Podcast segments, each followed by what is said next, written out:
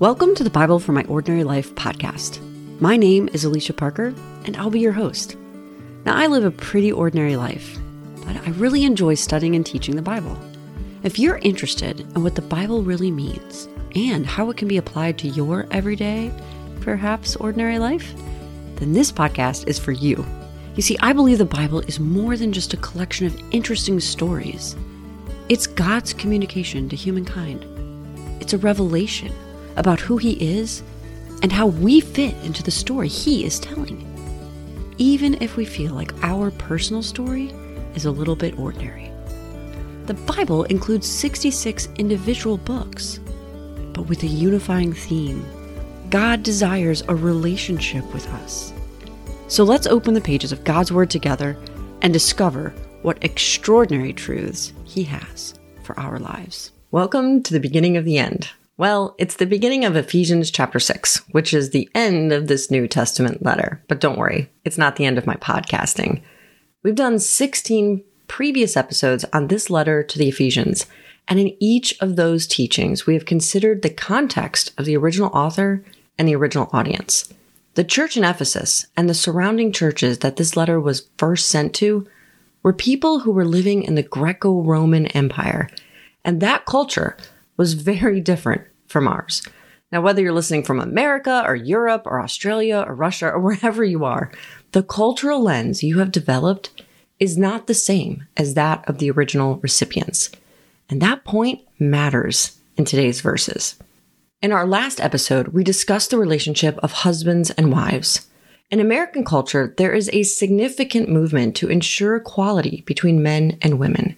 It's been going on for decades. And so when we read a letter written 2,000 years ago that tells wives to submit to their husbands, many people find this word, this idea of submission, distasteful.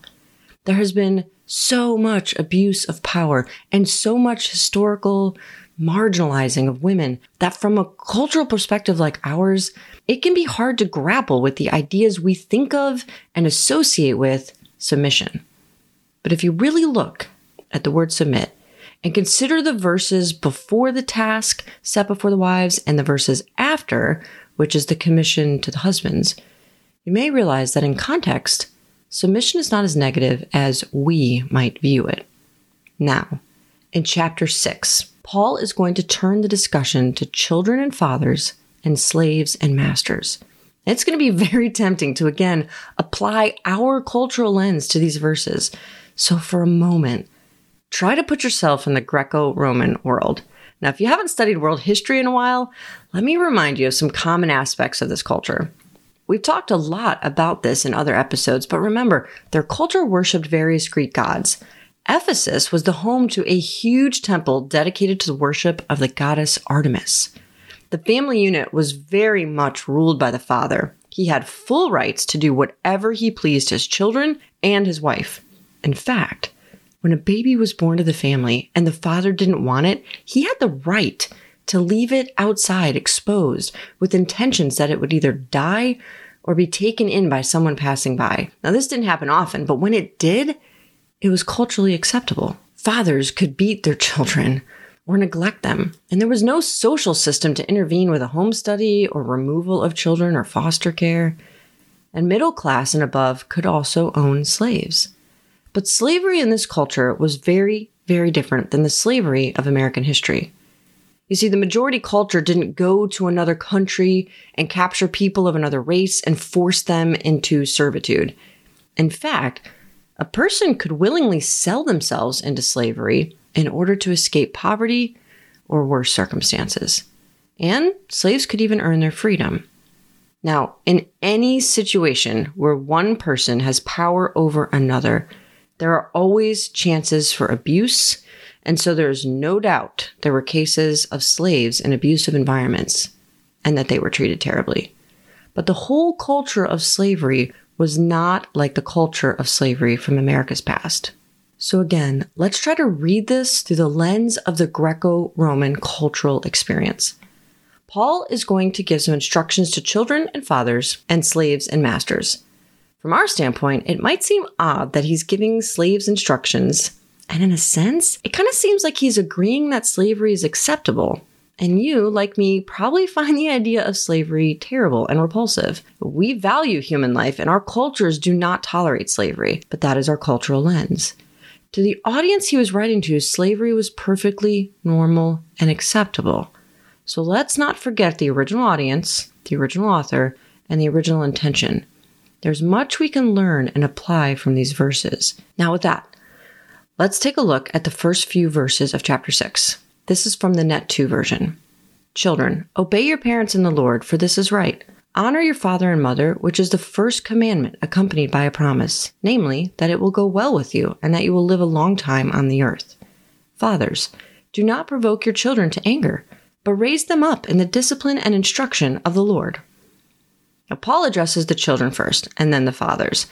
And this isn't Paul being sexist and ignoring the role of the mother. It's just that in this culture, what the father said went in terms of treatment of children.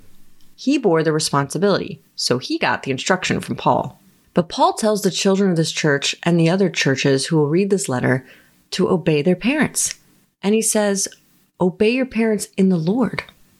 If you'll remember from our previous teachings, Paul is using the phrase, therefore walk in thus in such a way. And his most recent encouragement to them has been to walk in wisdom. Prior to that was walk in a way that imitates God. And much of the practical instruction in the second half of this letter is rooted in imitating God, being wise and being different from their culture. So, obeying their parents in the Lord is saying, be obedient as part of your walking out your lives according to these instructions. I'm always a bit curious about my listeners on the other side of this podcast. One of the very few downsides of doing a podcast rather than a live teaching is the lack of two way conversation. So I wonder how many of you grew up in church? I did.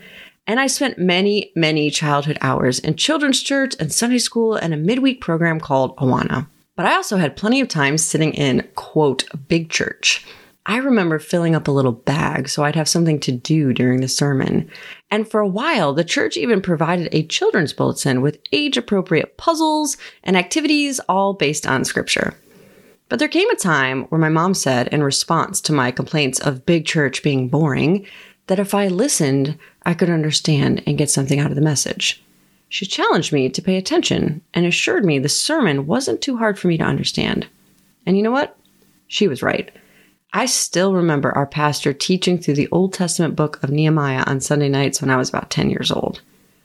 And so I think of these first churches and their families huddled together in someone's home or outdoor courtyard, listening to a letter being read aloud from their pastor, Paul, who was in prison. Husbands, wives, children, teenagers, singles, widows, and widowers all together, all learning and growing in their newfound faith. And guess what? There was something for everyone. So I imagine these little kids growing up in Ephesus and being told, no, we're not going to Artemis's temple with your friends. We're going to our house church. Brother Paul has sent a letter. And the kids, listening and fidgeting and possibly being shushed several times during the letter reading. And all of a sudden, they are being addressed. Children, obey your parents and honor them. I wonder if they stopped fidgeting for a moment and really honed in on Paul's words. I wonder if their parents nudged them and said, See, you can learn something in big church too. now, this verse where Paul says, Honor your father and mother is a quote from the Ten Commandments, which are in Exodus 20 and Deuteronomy 5. Paul then says that this is the first commandment with a promise. And that promise is that if you honor your parents, it will result in a good long life. Now, this is kind of a strange statement because this commandment is not the first in the series of Ten Commandments. But I don't think Paul meant it that way. Now, the Greek word translated first could mean chief or foremost, but most English translations use first commandment. And if you look carefully at the Ten Commandments, you can see that there's a natural division between the first half and the second half. The first half of the commandments all have to do with our relationship with God. Do not make false idols. Do not worship other gods. Do not use his name in vain, and so on. The second half of the commandments are about how we relate to other humans. Honor your parents. Don't murder. Don't lie. Don't steal. Don't cheat. And so this is the first in a series of commandments in that half. But I'm not sure Paul meant that either when he said this is the first commandment. As children, we are not naturally obedient. We naturally seek to have our own needs met, whatever the cost to others. Am I right? And if you think I'm wrong, go hang out in a two year old Sunday school class and then volunteer to take all those kids home for a play date for six hours and tell me after that if you think they are naturally obedient. the first thing we have to teach children is to obey because obedience to parents will often save their lives and indeed prolong them, as scripture says. For instance, don't stick that fork in the light socket. Don't eat that. Don't get in that dog's face. Here, eat this nutritious food drink more water, go to bed, you need your rest, buckle your seatbelt. the list can go on and on, and it contains both positive and negative commands that are to help protect and preserve. So, among the first things in life we learn to do is to obey. And if we have kind, loving parents who want the very best for us, then obedience will indeed help preserve and extend our lives. So, Paul says this to kids and then turns to the fathers. He had the same pattern in the earlier verses. He started with the wives, the partner in the marriage relationship who was viewed in this culture as the less than dominant partner. And giving instructions to the wives, he then turned to the husbands. And remember, he told the wives to submit, but he told the husbands to love their wives more than themselves. Now he turns to fathers and says, Do not aggravate your kids. Now, the word in the translation I read was do not provoke your children, but it can mean to arouse wrath, to exasperate, to aggravate. Because in this culture, anything the father said went. And unfortunately, I imagine there were fathers who abused this cultural norm. And there were probably a lot of pretty aggravated, angry kids who had no such mechanisms as child protective services or any help from situations at home where dad was a real life jerk. Instead of aggravating them, Paul says, raise them up in the discipline and instruction of the Lord. So Paul says to fathers, do not do this. Do not abuse your power. Instead, raise them up. And discipline here does not mean timeouts or spankings or grounding. The word here is paideia, which means a comprehensive training of children that cultivates their minds and morals and care of their physical body. So imagine a parent child relationship where kids did what they were told, and parents, or in this culture, namely fathers, were focused on instructing and building up their kids to be highly functional in their intellect, emotions, and physical bodies. I think that sounds great. Just like when we talked about how a functioning marriage of love, cooperation, and respect sounds like a great idea.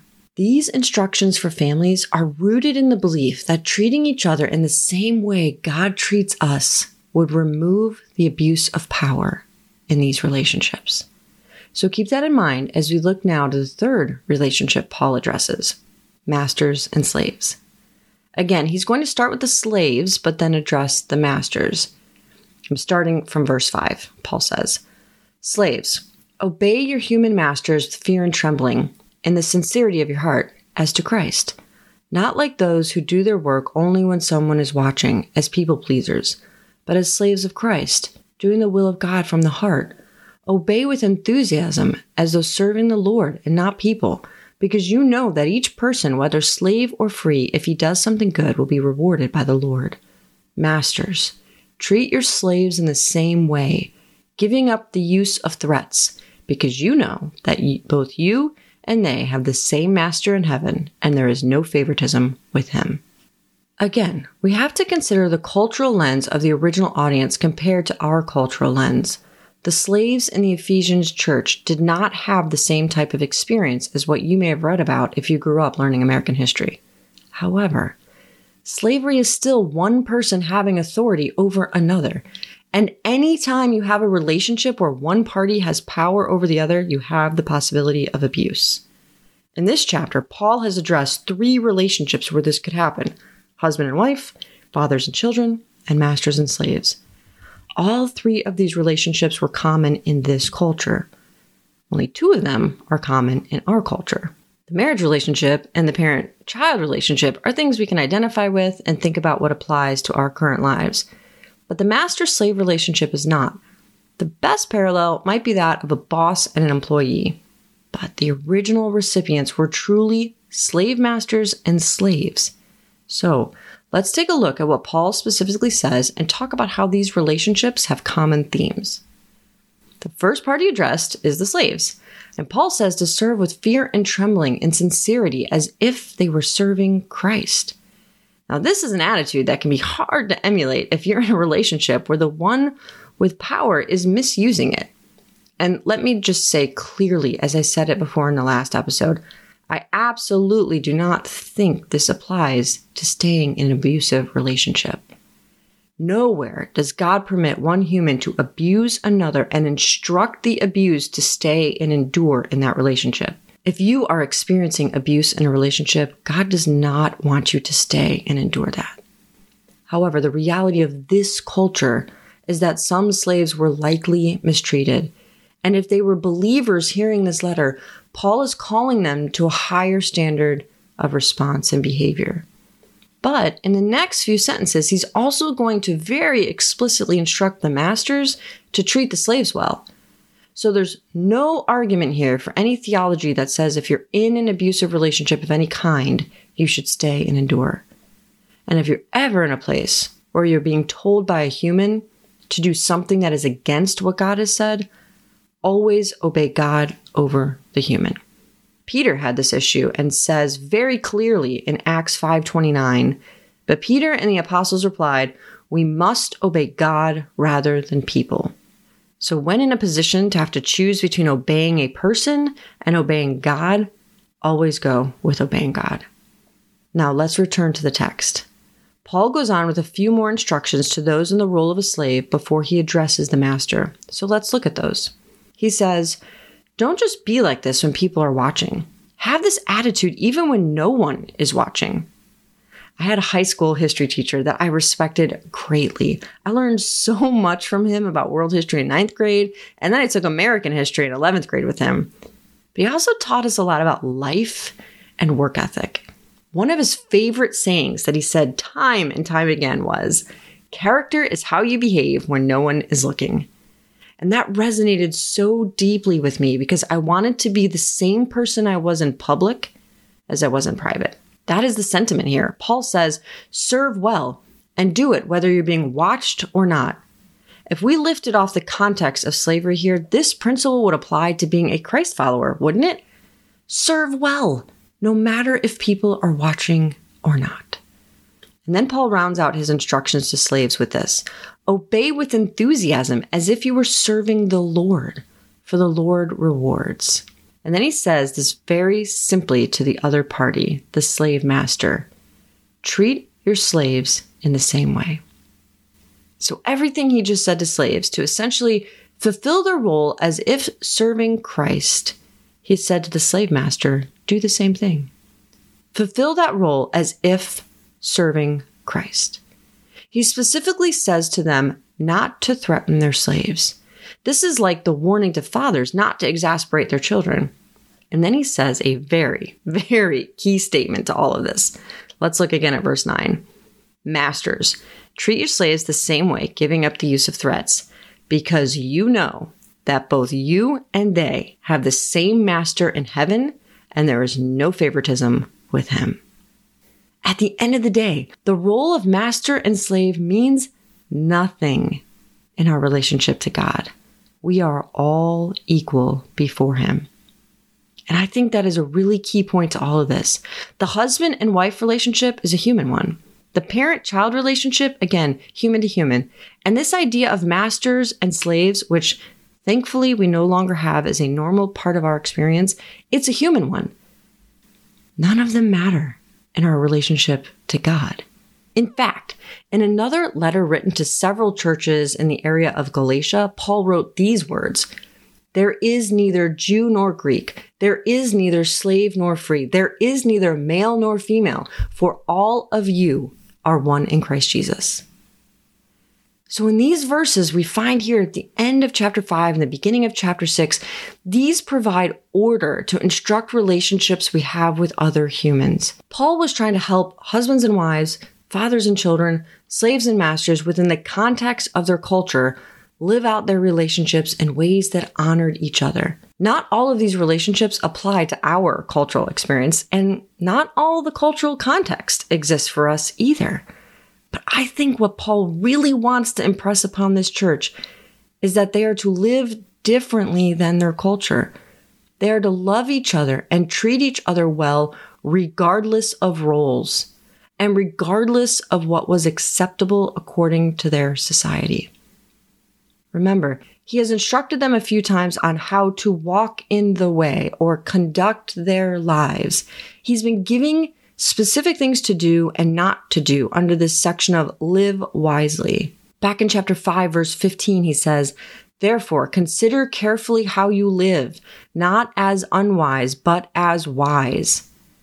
Following the statement, he gives instructions on not getting drunk on wine and then expounds on these three sets of relationship principles. Three relationships where power can be abused. And at the end of that, he reminds them that before God, they have no power over each other. Before God, we are all equal. There is no favoritism with God.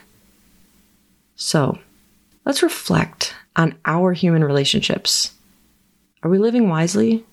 Are we the same in public as we are in private?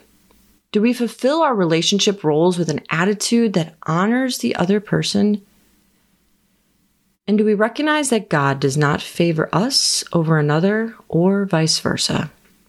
There are probably a hundred devotionals or sermons that could be written on applying these concepts to our modern life. But let's boil it down to this today. Let's live wisely in all our relationships, treating others how Christ has treated us with love, with dignity, and with honor. Now, they may not reciprocate, and that's okay. Jesus is enough. He's more than enough, and his love for you and for me can cover any human relationships that are out of balance. Make him your number one relationship. Fill yourself up with his spirit, living wisely as a dearly loved child of God. Thank you so very much for taking the time to listen to today's episode of the Bible for the Ordinary Life.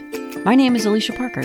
I hope you learned something and our time together encouraged your personal relationship with God. Be sure to check out my companion website at www.biblefortheordinarylife.com or connect with me on Instagram at Bible for the Ordinary Life.